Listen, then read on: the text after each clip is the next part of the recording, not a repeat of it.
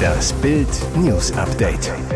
Es ist Donnerstag, der 11. Januar und das sind die Bild meldungen Weltrekordkulisse und ein Torwartgigant. Spektakelsieg für unsere Handballstars.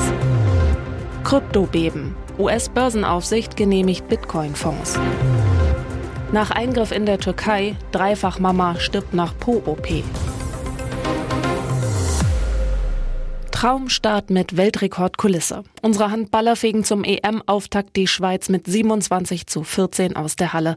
Gänsehaut pur mit mehr als 53.000 Zuschauern, die in Düsseldorf für eine neue historische Bestmarke sorgen. Der alte Weltrekord lag bei 44.200 Fans. Wolf, Wahnsinn, Weltrekord. Turm in der Schlacht ist Torwartriese Andreas Wolf. Der 110 Kilo Koloss hat nach 19 Minuten gigantische 71 Prozent gehaltene Bälle bei gerade mal drei Gegentoren. Unglaublich, im August litt Wolf noch unter einem Bandscheibenvorfall. Seine klare Ansage, wer antritt und nicht Europameister werden möchte, hat seinen Beruf verfehlt.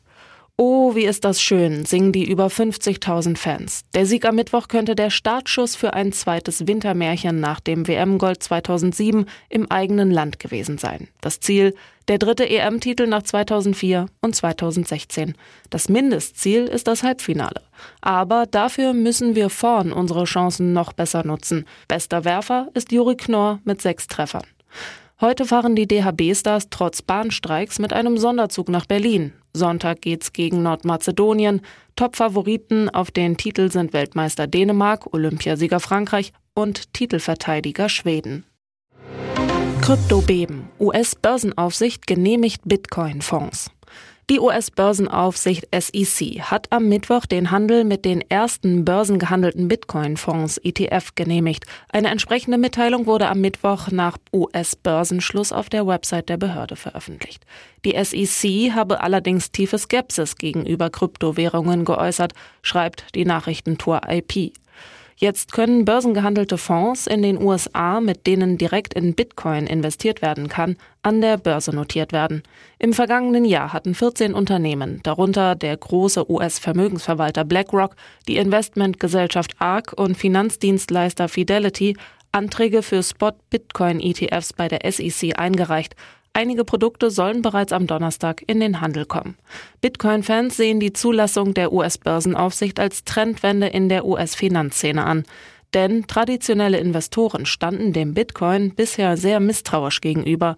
Der SEC-Vorsitzende Gary Gensler sprach von einem Wendepunkt für die weltweit größte Kryptowährung und die breitere Kryptoindustrie. Nach Eingriff in der Türkei, Dreifach Mama 26 stirbt nach Po-OP. Ihr Wunsch nach einem prallen Po kostete sie das Leben. Demi Egolia aus Salford bei Manchester hat sich in der Türkei einer Schönheitsoperation unterzogen und starb wenige Tage nach dem Eingriff. Die dreifache Mutter hatte sich für einen Brazilian Butt Lift, Kosten ca. 7000 Euro, entschieden, das Aufpolstern des Hinterns mit Eigenfett. Der Eingriff gilt als gefährlichste Beauty-OP der Welt. Demi Egolia war mit ihrem Freund Bradley Jones nach Istanbul geflogen, um sich der OP zu unterziehen. Er und ihre Familie sollen von dem gefährlichen Eingriff abgeraten haben, aber Demi wollte nicht hören. Ihr Bruder Karl sagte gegenüber der Sun, Bereits im vergangenen Jahr unterzog sie sich in der Türkei einigen OPs, darunter einer Zahnoperation, bei der es zu Komplikationen kam. Die Po-OP soll allerdings ohne Probleme verlaufen sein, das behaupten die Ärzte. Doch knapp vier Tage später, am Abflugtag, wachte Egolia in den frühen Morgenstunden auf und klagte über Schmerzen. Ihr Freund rief daraufhin ein Taxi ins Krankenhaus. Dann wurde es dramatisch. Im Taxi erlitt die 26-Jährige mehrere Herzinfarkte, ausgelöst durch Fettembolien. Ihr Freund versuchte sie wieder zu beleben. Im Krankenhaus konnten die Ärzte ihr nicht mehr helfen. Die junge Frau starb einige Stunden später auf der Intensivstation. Demi Agolia hinterlässt drei Kinder. Ihr sieben Monate alter Sohn und die beiden anderen Kids waren in England geblieben, während ihre Mutter sich in der Türkei operieren ließ. Umweltdesaster in Spanien. An den Stränden in Galicien und Asturien wurden Unmengen an kleinen Plastikkügelchen angeschwemmt, die ein Frachtschiff vor wenigen Wochen verloren hatte. Die weißen Minikugeln, sogenannte Pellets, sind fast so groß wie Linsen und dienen zur Herstellung von Plastikteilen.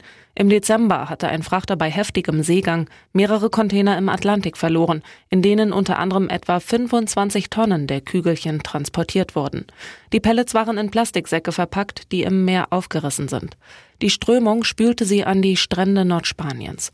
Die Behörden hoffen, weitere Plastiksäcke rechtzeitig aus dem Meer zu fischen, bevor sie kaputt gehen. 200 Helfer sammeln die Plastikkügelchen seit Tagen in mühsamer Handarbeit ein, wollen die Strände mit Besen, Rechen, Schaufeln und Sieben säubern. Weitere 300 Personen sollen noch dazukommen. Die Reederei Musk bestätigte, dass das gecharterte Schiff Tokonau am 8. Dezember auf dem Weg nach Rotterdam sechs Container vor der galizischen Küste verloren habe. Die Schiffseigentümer hätten bereits Spezialfirmen damit beauftragt, beim Entfernen der Pellets zu helfen. Wie es zu dem Containerverlust kam, werde noch untersucht. Umweltschützer warnten vor der Gefahr, dass das Plastik in die Nahrungskette gelangen kann, wenn es mit der Zeit zu Mikroplastik zerfällt und von Pflanzen und Tieren aufgenommen wird. Die Fischergenossenschaften bereiten sich darauf vor, Monate oder Jahre lang Pellets in den Fanggebieten zu finden. Und jetzt weitere wichtige Meldungen des Tages vom Bild Newsdesk. In neuen Enthüllungen rund um den Missbrauchssumpf des verurteilten Sexualstraftäter Jeffrey Epstein taucht schon wieder ihr Name auf. Heidi Klum. In jüngst freigegebenen Gerichtsakten ist eine bisher unbekannte Zeugenaussage zu lesen, die für Brisanz sorgt. Sie stammt aus der Befragung des mutmaßlichen Missbrauchsopfers Virginia Giuffre im Jahr 2016. Sie haben Heidi Klum mit Epstein gesehen, richtig, wird Geoffrey laut den Dokumenten gefragt. Sie antwortet auf Partys. Ob sie annehme, dass Klum eine Zeugin des sexuellen Missbrauchs von Minderjährigen ist, wollen Ermittler vom mutmaßlichen Epstein-Opfer wissen. Antwort. Ich weiß nicht, ob Heidi Klum im Haus von Jeffrey Epstein war, so Virginia Giuffre in ihrer Aussage von 2016. Ich weiß, dass sie auf Partys mit Jeffrey Epstein war. Nein, ich kann nicht sagen, dass sie eine Zeugin ist. Bereits im Jahr 2020 wurde Klum in die Nähe des verurteilten Sexualstraftäters Epstein gerückt. Damals wurde bekannt, dass Geoffrey an Eidesstadt erklärt hat, Klum mit anderen Promis im sogenannten Lolita Express, dem Privatjet des pädophilen Milliardärs, als Passagierin gesehen zu haben. Klum damals in einem Statement, ich kannte Mr. Epstein nicht und bin deshalb auch nie in seinem Privatjet, auf seinem Anwesen oder seiner Insel gewesen. Gegenüber dem US-Magazin People stellte sie klar, ich wurde fälschlicherweise als Passagierin eines Epstein-Fluges genannt. Ich gehe an die Öffentlichkeit, weil ich nicht unschuldig mit Epstein und mit den schrecklichen Geschichten um ihn in Verbindung gebracht werden will. Eine Frau bei Halberstadt ist zunächst von einem Hund gebissen worden und wenig später an Unterkühlung im Krankenhaus gestorben. Wie die Polizei am Mittwoch mitteilte, fanden Zeugen die Frau am Dienstagabend bei Minusgraden schwer verletzt auf einem Privatgrundstück in Emersleben im Freien.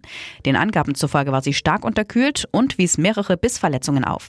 Rettungskräfte brachten die 88-jährige Rentnerin in ein Krankenhaus. Dort starb sie am Mittwoch. Ob das Grundstück umzäunt oder frei zugänglich ist, wollte die Polizei nicht beantworten, um die Identität Identität des Opfers zu wahren und um das Verfahren zu schützen, so die Polizeisprecherin auf Nachfrage. Nach Bildinformationen wurde die Frau von einem fremden Hund gebissen. Es gibt bereits einen ersten Verdacht zu den Haltern des Hundes. Die Ermittler sicherten Spuren auf dem Grundstück nördlich des Harzes. Zum Einsatzort kamen auch die Feuerwehr, ein Amtstierarzt und ein Verantwortlicher der Gemeinde. Laut Oberstaatsanwalt Hauke Rockenbuck haben sich bisher keine Zeugen gemeldet, die Aussagen zu einer Hundeattacke machen könnten. Derzeit wird zudem wegen des Verdachts der fahrlässigen Tötung ermittelt. Die Staatsanwaltschaft hat eine Obduktion angeordnet, um die genaue Todesursache der Rentnerin zu ermitteln. Sie schufen ein Bug-Imperium, jetzt geht es ans Eingemachte. Ende November verkündete Deutschlands erfolgreichste Bug- und Koch-YouTuberin Sally Oetschan überraschend die Trennung von ihrer Jugendliebe Murat, mit dem sie seit 2007 verheiratet war. Ein Schock für ihre Millionen Fans. Das Paar galt privat und beruflich als eingespielt, teilte immer wieder liebevolle Familienszenen mit ihren Töchtern Samira und Ela. Dann machte sie das Unerwartete aus publik. Auf Instagram schrieb Sally damals, die letzten Jahre stand unsere Beziehung unter großem Druck. Wir sind Eltern, waren Liebes- und Geschäftspartner, die Grenzen verschwimmen. Wir haben uns auseinandergelebt, sodass ein Miteinander immer schwerer wurde. Wir sind gescheitert. Sieben Wochen hat ihr Ex Murat zu diesen Worten geschwiegen.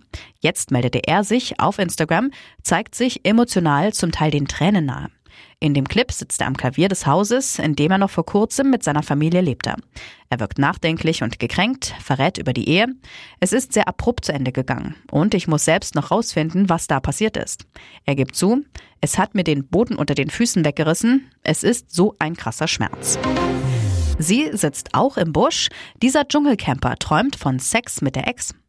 Mit ihm könnte das Dschungelcamp heißer denn je werden. Am Dienstag checkte Mike Heiter am Düsseldorfer Flughafen zur Reise in den australischen Busch ein.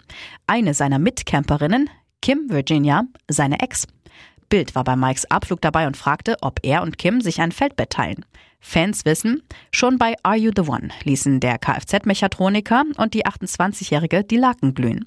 Aus der Liaison wurde nichts Langfristiges, doch auf sexueller Ebene verstanden sie sich weiter gut.